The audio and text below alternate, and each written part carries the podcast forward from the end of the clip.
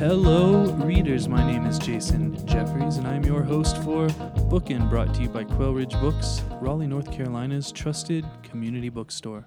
My guest today is New York Times best-selling author Charles Fishman, author of The Walmart Effect, The Big Thirst, and most recently, One Giant Leap: The Impossible Mission That Flew Us to the Moon, published by our friends at Simon and Schuster. Charles, welcome to the program. Thanks so much for having me, and I'm delighted to be back in Raleigh, North Carolina. Excellent. It is an honor to have you here. Uh, Charles, you started reporting on the space program as a Washington Post reporter covering the Challenger disaster, which was, of course, a terrible moment in U.S. history, if not the history of the world. What was it like to cover this disaster, and how did that expand eventually into the research that became this book, One Giant Leap? Well, reporting about Challenger was hard for a lot of reasons, not the least of which is that I was very young. I was 25 years old, and I was not an engineering student. I didn't. I didn't um, have any degrees in aeronautical engineering. I didn't even have any courses in aeronautical engineering, and um, my job as a Washington Post reporter was to try and find out what had gone wrong with that vast and very complicated rocket ship and then explain what had gone wrong to ordinary readers. And so um, I had a lot of really interesting experiences talking to NASA engineers, NASA scientists, senior NASA officials that were almost a little embarrassing. Interviews in which they spent the first 20 minutes explaining to me some basic concept of spaceflight and rocketry that I didn't have any background in, so that I could then ask them the questions in which I would try and uh, catch them not explaining the truth adequately. So um, it was it was a a uh, remarkable experience, certainly a challenging experience. Um, as it turns out, um, the problems with Challenger were technical, but the technical problems were really easy to understand. The rockets that launched the space shuttle didn't do well in cold weather. They didn't want to be launched below freezing. There are reasons for that, but that's easy to understand. And NASA knew that. The officials in charge of the rockets knew that. And they launched them anyway, despite the low temperatures. And so the real problem with Challenger was um, a human problem, a question of priorities, safety, the culture of NASA, the culture of spaceflight in the United States. And that was something I was perfectly reasonably well equipped to try and um, uh, suss out and tease out and explain. And, and frankly, um, I learned an incredible amount uh, while I was while I was uh, covering Challenger. I was on the road covering that for seven months. We had a we had a team of five reporters who did nothing f- for seven months but write about the Challenger accident. But there was a really interesting key moment in in in my work in Challenger, which sort of opened the door to the book that we're talking about today. Um, I worked in a bunch of different places while I was writing about Challenger, but one of the places I was based for six weeks was Mission Control, was Houston, and um, I said I, they gave the reporters who were sort of there semi-permanently. They were actually quite gracious in their own way. They gave us desks, they gave us workspace, they um, installed phone lines. We we paid for all that stuff, but but there was space inside the headquarters building for us to work.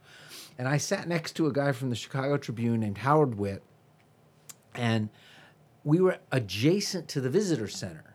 It was the visitor center in those days. And the visitor center closed at six o'clock every night. They turned off the lights. We were right next door doing our work. And we were newspaper reporters in 1986. We did not finish it at six o'clock at night. We filed stories and then we sat at those telephones that had been installed waiting for our bosses to call us back and say, I don't understand this. You're clear to go, whatever. So we were often there till eight or nine o'clock at night, just doing a little bit of work, talking to each other, waiting for the phone to ring. There was a lunar module right next to us. It was part of the visitor center. It was a real lunar module. It uh, had been used for testing and training during Apollo, it was it was not a lunar module, obviously, that ever flew in space, but it was sitting right there, perfectly restored. And it was behind this little plastic chain link fence that was about knee high for us. And I vividly remember that the plastic chain link fence was yellow.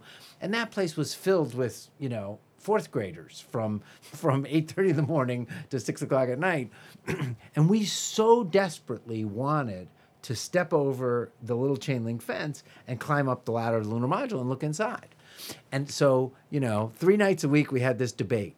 Do we climb up the ladder and look inside without permission? Are there sensors? Are there lasers? Are there pressure? If you owned a lunar module, how would you protect it? And and so the debate was sort of a classic, you know, college dorm room bull session. You could ask permission to go inside, but if they said no, you were never going inside or you could just look around at 8:30 at night when there was no one around and climb up. And then if you got busted, well you could say, "Well, I didn't know there was anything wrong." The problem was we had a job to do and they were prickly. And if they yanked our press credentials, that was going to be a bad conversation with the national desk of the Washington Post. So we went back and forth and back and forth and back and forth. And one day, in the middle of the afternoon, I forget the guy's name who was, who was assigned to take care of us, the media guy. I said, you know, we'd love to go up in the lunar module. Is there any way that you could arrange that? And the guy said, sure. How about now? I said, now, now it'd be great, except there are 300 fourth graders here. He said, I decide who goes in the lunar module. And then we just stepped over the, we, we, we lived the fantasy. We stepped over the yellow chain link fence. We climbed the ladder that you can see, you know, on the leg of the lunar module. And the lunar module cabin is remarkably tiny. It's it's the size of of one office cubicle. You can barely move around inside it. And, um, and so there wasn't room for both Howard Witt and I. We went up one at a time. And, uh, and I vividly remember stepping into the cabin of a real spaceship and um, the inside of the lunar module. So the lunar module was designed and built 1965, 1966, 1967. By 1967, they weren't changing things. They were just making sure it was going to do what it was supposed to do. It had very much the air of a World War II fighter plane. There just literally banks and banks of switches and circuit breakers. And so if you've ever seen a movie with a B 29, the cockpit of the lunar module doesn't look that different. And so there were a couple things that were striking about it. And, and, and, and the control panels had classic aviation instruments as well, gauges. Um, I had two reactions. One was, this is really cool, but it does not look anything like Star Wars, which had come out, whatever, 10 years earlier. And um, if you put me in this, in space, I wouldn't have any idea which which switch to throw. This is actually a lot more complicated than you imagine.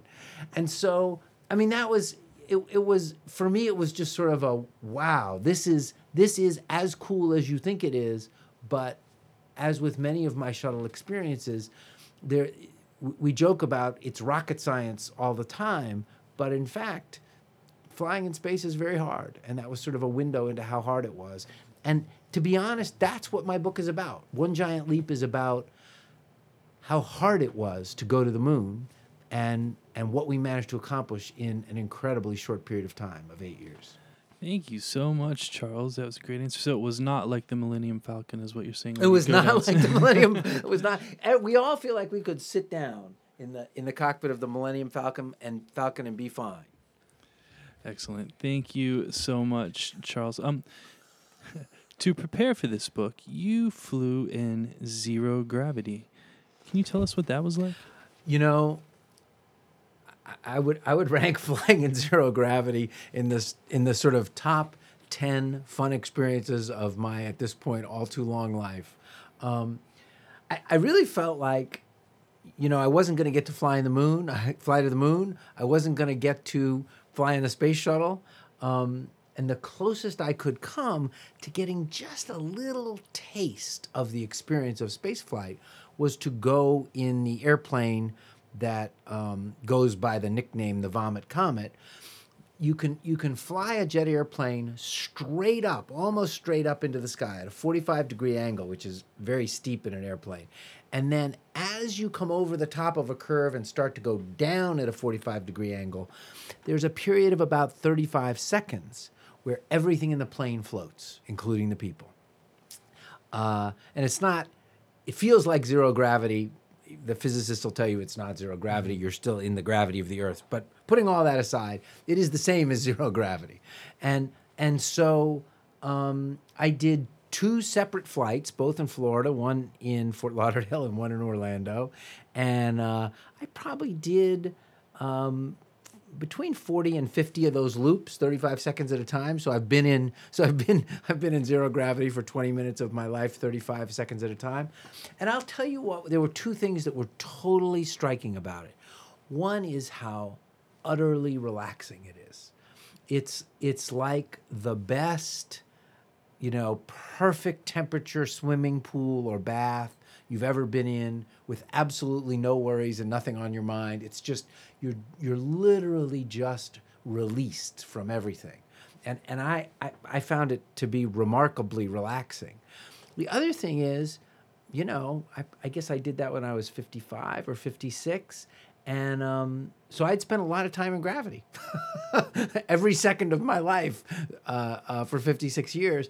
And and to me it felt completely natural. Like i took my reporter's notebook and my pen and my baseball cap up with me and i would park my reporter's notebook and my pen off to one side and go do some you know they had all these get you know see if you can catch the water droplet with your mouth see if you can catch the floating jelly beans. And then i would just go back and find my pen in my notebook where they where i had left them you know 8 seconds earlier and it just felt like the most natural thing in the world and so it was it was wonderful and it was it was really hypnotic. I know why astronauts find it so appealing. It's it's a really zero gravity is really bad for the human body. And I wasn't trying to go to the bathroom. I wasn't trying to run a science experiment or, or exercise. You know, I was I was having fun for 35 seconds. So there's lots of things about zero gravity I think that are really challenging. But just that little taste of it was was such great fun.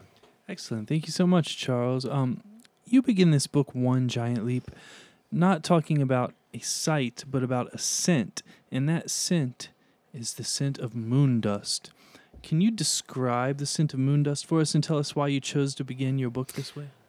So, for me, the fun of researching and reporting this book was that there are literally a thousand, maybe 10,000 stories. You can't call them untold stories because someone's told them to someone, but but there really are lost stories about going to the moon. And one of them is this moment that all the astronauts had when they had been out on the moon and they had come back into the lunar module cabin and um, and so the the one I describe as the book opens is that very first moment after that very first spacewalk. Neil Armstrong and Buzz Aldrin are back in the uh, in the spaceship, and and these are basic spaceships. There's no airlock. You you you depressurize the whole. You put on your spacesuit, then you open the hatch and depressurize the whole thing. When you come back in, you keep your spacesuit on, and then you close the hatch. You you fill the the spaceship back up with air. Then you snap your uh, helmet off. And they took their helmets off, and the whole cabin was filled with this very vivid odor. It was, um, Neil Armstrong described it as the odor of fireplace ashes. And Buzz Aldrin uh, described it as the smell of the air after a fireworks show. So it was kind of the smell of burned gunpowder or, or burned wood. We all know what that smells like. And they were astonished at that smell. And that was clearly the smell of, of uh, moon dirt, of moon dust. And the subsequent five pairs of astronauts who landed on the moon, went out, tromped around, came back in, all, um, all experienced the same thing very vivid smell. Um, and and of course, no one expected that. It, for me, there are a lot of things I loved about that story. I just like the sentence, "The moon has a smell," because who would imagine? It's the last thing you think, but it's the kind of sentence. If you start your book that way, you know people are going to read the next three paragraphs at least until they find out what the smell is. And um, but it's a reminder how how many surprises there are in that in the journey which was an incredible undertaking, it's also a reminder why we go do things like that, right? In the modern world, you can read about Rome, you can listen to Roman music, You can watch YouTube videos of Rome. You can watch YouTube videos of Rome taken on cameras people have mounted on their heads while they narrate their tour of Rome. You can eat Italian food. You can eat really good Italian food. You can make your own Italian food. At some point, you're going to want to go to Rome. And when you go to Rome, all of that previous experience will seem very pale by comparison. And so we, we go places because showing up always provides a, a insight and an experience that you can't have any other way. No robot could tell you what the moon smelled like. So there's another moment just a little further on in that story, which is equally striking. Moon, moon dust turns out to be, in its own way, very sharp edged and, and uncomfortable. It's sticky, it's clingy, it's a pain in the neck. It, um, it actually that first moonwalk lasted two hours and there was only one. The last three of the six moon landings, the astronauts were on the moon for three days and they did they each did three seven hour moonwalks a lot of time out there. And the seals between the gloves and the arms of their spacesuits started to be compromised by the moon dirt, moon dirt. It was strong enough to cut the seals in such a way that the spacesuits actually started to leak. And Armstrong and Aldrin, that very first day, found the moon dust so irritating. They, they, they came back in, you know, put everything back in order, and, and then went to sleep for the night.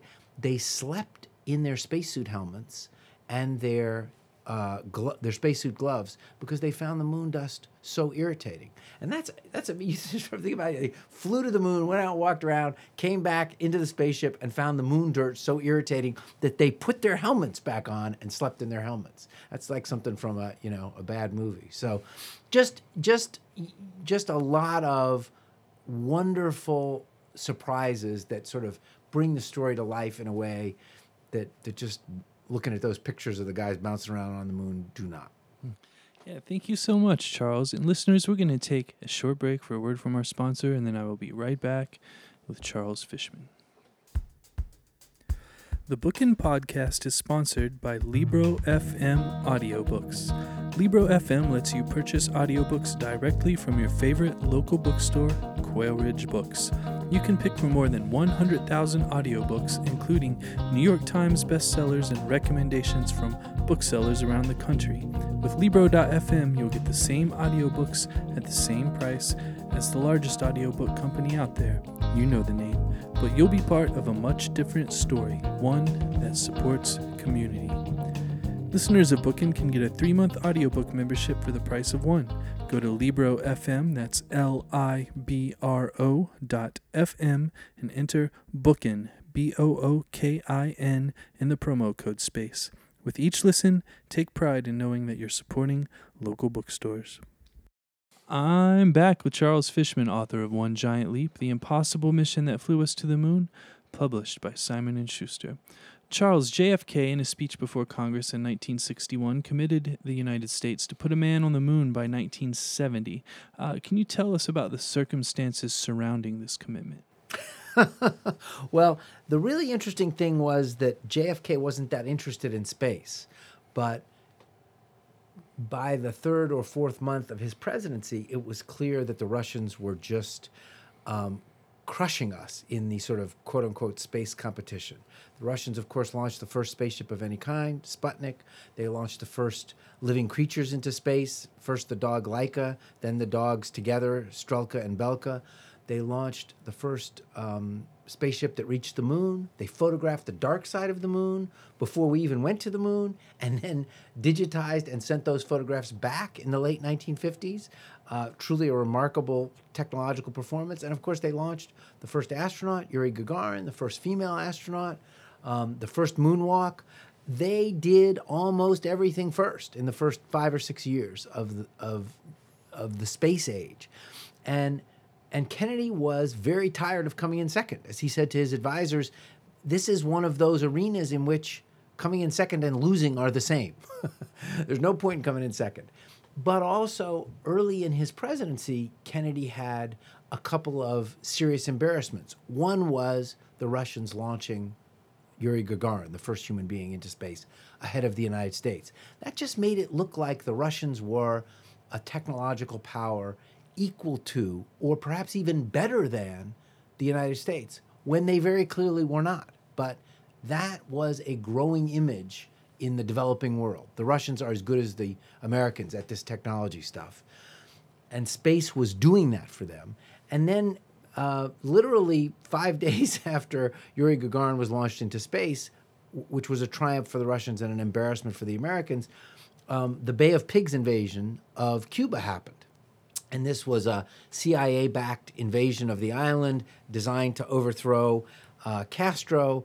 Uh, within two days, Castro, leading the Cuban military himself out there fighting, had surrounded the CIA backed invaders and taken them all prisoner. The whole thing turned into it was both a joke and a debacle. And again, an absolute mortification for the United States on the world stage. Like we had we had stage managed over several years this this elaborate scheme to invade Cuba and overthrow Castro, and it took him 48 hours to to do away with that. And so he was looking for something striking. He was looking for a way of, as he put it, leapfrogging the Russians, a way of saying, we, we are as good as our reputation and we're going to prove it. And in space, the way of doing that was to say you're going to go to the moon. There was no other, there was no other sort of goal that had that kind of reach and crispness and, and, and boldness. And, and I think it really appealed to Kennedy, especially at the moment in time when he ended up giving that speech. So going to the moon for John F. Kennedy was pure and simple a Cold War effort. It was, it was a way of reestablishing American technological engineering and scientific prowess in the world. Thank you so much, Charles. And this was appealing to Kennedy, but despite the sheen of history and hindsight, a majority of Americans were unsupportive of the space program and everything it was doing. Um, why is that? well, it, this is one of those funny things, and I, I think we have a hard time interpreting it. Maybe because we don't want to interpret it the way the way it appears. But in the public opinion polls taken throughout the '60s, that was a time when public opinion polling was was was just getting started and there was there were polls taken every week but they weren't like today's polls. They didn't ask three times a year 10 years in a row how do you feel about the space program? Um, the, the questions weren't nearly as careful and sophisticated as they are now um, but in all the polling about going to the moon americans never say yes, this is something I want to spend money on. The questions are always worded in connection with what it's costing. And when you say to Americans, uh, we're going to serve you dinner, it's going to cost a billion dollars, Americans say, don't serve me dinner. We're going to serve you dinner, it's going to cost a $100 million. Yeah, I still don't want you to serve me dinner. So when you attach a price tag to things, that always makes people feel like I'm not sure I'm getting my money's worth. But it is striking. There was a Apollo 8 was this triumphant uh, uh, moment, um, sort of most of the way through the decade. It was it was the the second Apollo flight, but the first big Apollo flight. Apollo 8 happened in Christmas 1968, and the lunar modules weren't ready for, for space. They were running behind, and so as a kind of test, um, NASA flew just the command module and the service module, just the main spaceship, all the way to the moon and back. And, and the astronauts, the three astronauts, entered lunar orbit. They orbited the moon 10 times. And it was a, a real test of could the big test was the spaceship itself, and, and the really big test was could the computers that had been designed for Apollo do the kind of precision navigation that was necessary to get to the moon and back. You're traveling at some points seven miles a second. So you, you can't be off by much and get where you want to go.